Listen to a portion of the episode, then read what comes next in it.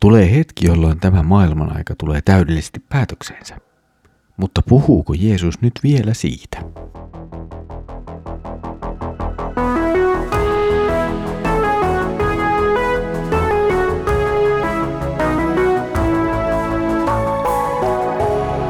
Kirjoitusten pauloissa. Tervetuloa taas mukaan Kirjoitusten pauloissa Raamattu-podcastin pariin. Minä olen Mikko ja katselen teidän kanssanne tänäänkin yhdessä Markuksen evankeliumia. Mukavaa, että olet tullut taas mukaan. Itse asiassa teen tätä nauhoitusta nyt vanhassa asuimaassani täällä Etuaasiassa ja jos taustalta sattuu kuulemaan erilaisia ääniä, niin ne ovat sitten niitä ääniä, joita kuuntelen tällä hetkellä huoneeni ikkunasta. Olen täällä auttelemassa uutta perhettä alkuun omissa askareissaan ja asettumisessaan tänne uuteen maahan ja uuteen tilanteeseen. Mutta nyt palataanpa tuonne Markuksen evankeliumin äärelle. Edellisellä kerralla kuulimme Jeesuksen sanovan, että Jerusalemin temppeli tulee tuhoutumaan.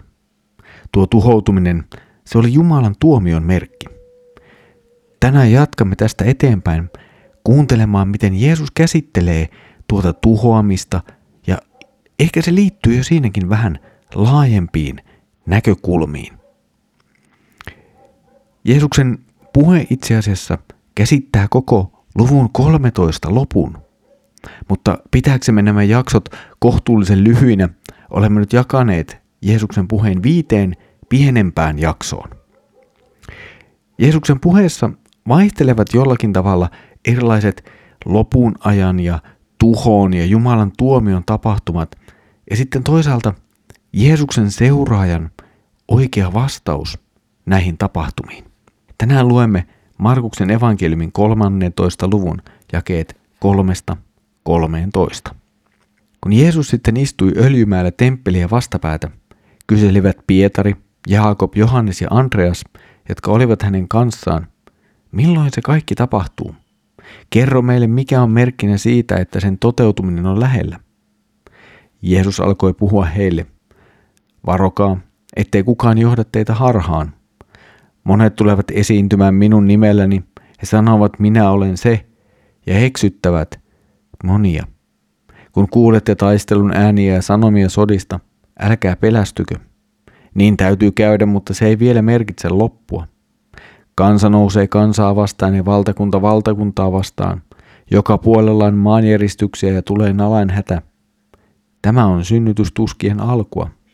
Pitäkää varanne. Teidät viedään oikeuteen ja teitä piestään synagogissa. Maahairrojen ja kuninkaiden eteen te joudutte minun nimeni tähden todistukseksi heille. Mutta sitä ennen on evankeliumi julistettava kaikille kansoille. Kun teitä viedään luovutettavaksi viranomaisille, älkää etukäteen olko huolissanne siitä, mitä puhuisitte. Puhukaa ne sanat, jotka teille tuona hetkenä annetaan. Silloin, että puhutte vaan pyhä henki. Veli antaa veljensä surmattavaksi, isä lapsensa ja lapset nousevat vanhempiaan vastaan ja tuottavat heille kuoleman. Kaikki vihaavat teitä minun nimeni tähden, mutta se, joka kestää loppuun asti, pelastuu. Jeesus istuu nyt öljymäällä ja tuo paikka ei varmaankaan ole ihan vahinko. Se on itse asiassa aika tärkeä ja se on vanhassa testamentissa nimenomaan ennustettu ja sanoitettu jonkunlaiseksi lopun aikojen tapahtuman paikaksi, Jumalan tuomion toteuttamisen paikaksi myöskin. Ja nyt Jeesuksen seurassa on vähintäänkin muutama opetuslapsi. Ja he kysyvät, milloin se kaikki tapahtuu? Ja tuo kysymys, se liittyy nimenomaan siihen, mitä Jeesus on juuri edellä sanonut, eli temppelin tuhoutumiseen. Opetuslapset siis kysyvät, että milloin nyt nuo Jeesuksen sanat tulevat toteen, milloin temppelistä ei jää jäljelle kiveä kiven päälle. Ja tähän liittyy nyt myös Jeesuksen ensimmäinen vastaus, jonka tänään olemme lukeneet. Jeesus ei siis suoraan puhu heti mistään maailmanlopusta. Jeesus puhuu siitä, mikä edeltää temppelin tuhoa. Ja Jeesus asuu ihan oikeaan.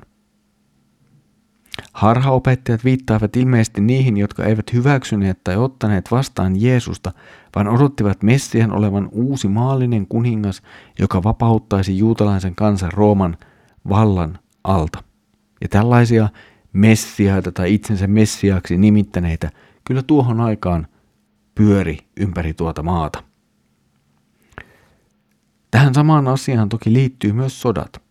Jeesuksen kuoleman ja ylösnousemuksen jälkeen käytiin useita pienempiä ja lopulta suurempiakin sotia. Juutalaiset kahakoivat keskenään sekä Rooman valtakuntaa vastaan. Ja lopulta käytiin ensimmäinen juutalaissota, jonka seurauksena vuonna 70 jälkeen Kristuksen Jerusalem ja sen temppeli tuhottiin. Jeesuksen kuoleman ja ylösnousemuksen jälkeen koettiin Israelin alueella ja sitä läheisillä alueilla maanjäristyksiä ja myös nälänhätää. Näitä hetkiä nähtiin useampia itse asiassa Jeesuksen ajan jälkeen.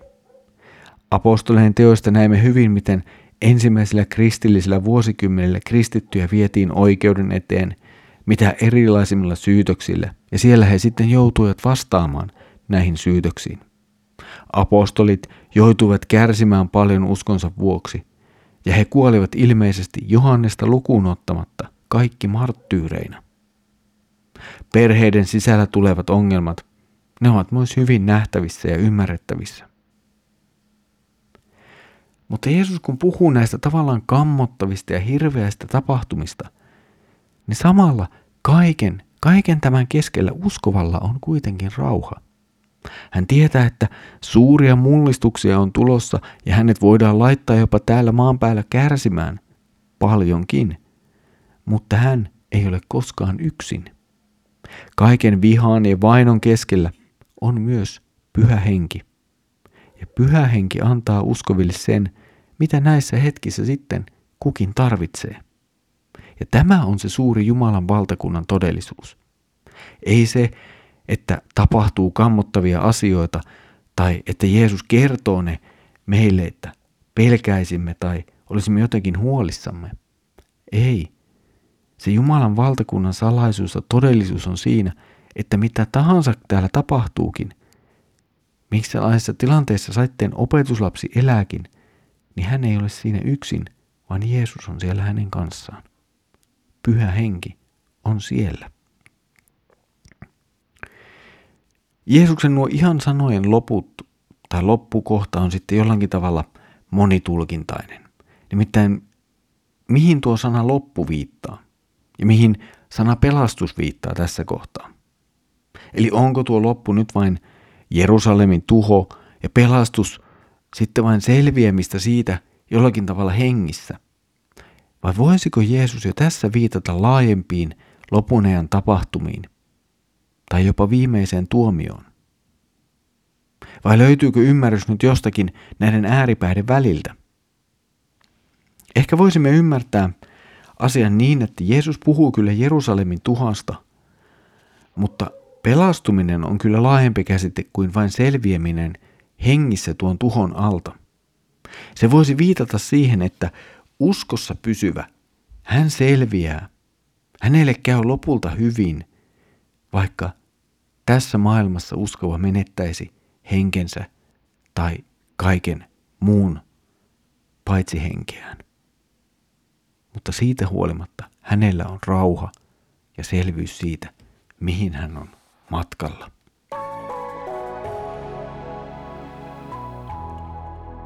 Opetuslapset suuntasivat helposti katseensa hienoon ja ylhäiseen. Tämän näimme jo edellisessä jaksossa.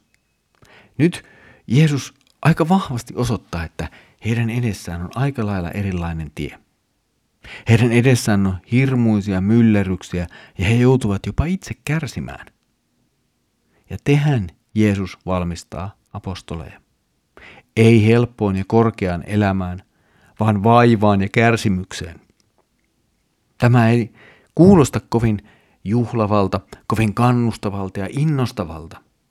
Ei suurelta positiivisuuspumppaukselta ja puheelta ihmisille. Mutta nyt pitää muistaa, että Jeesus viettää viimeisiä päiviä opetuslastensa kanssa.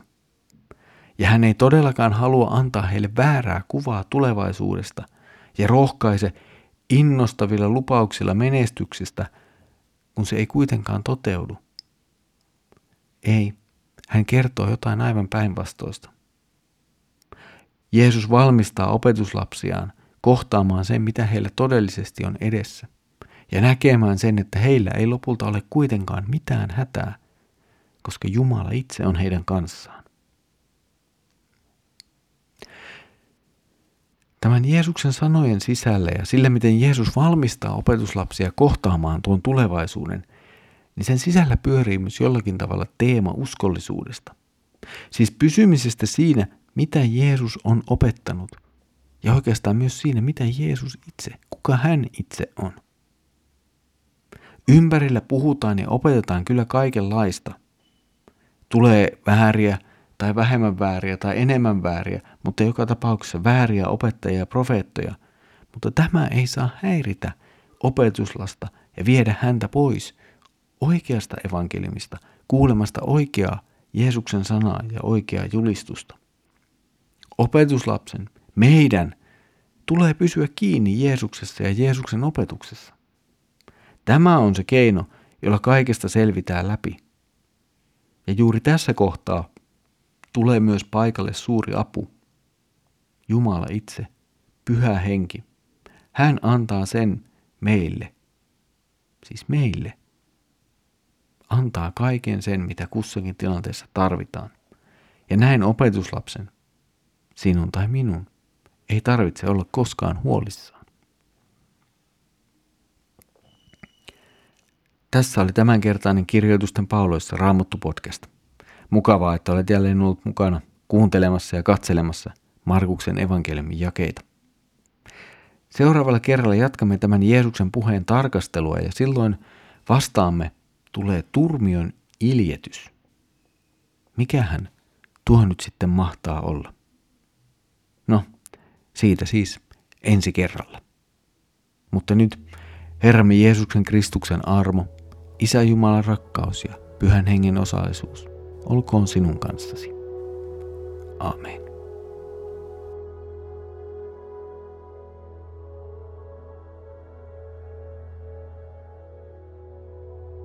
you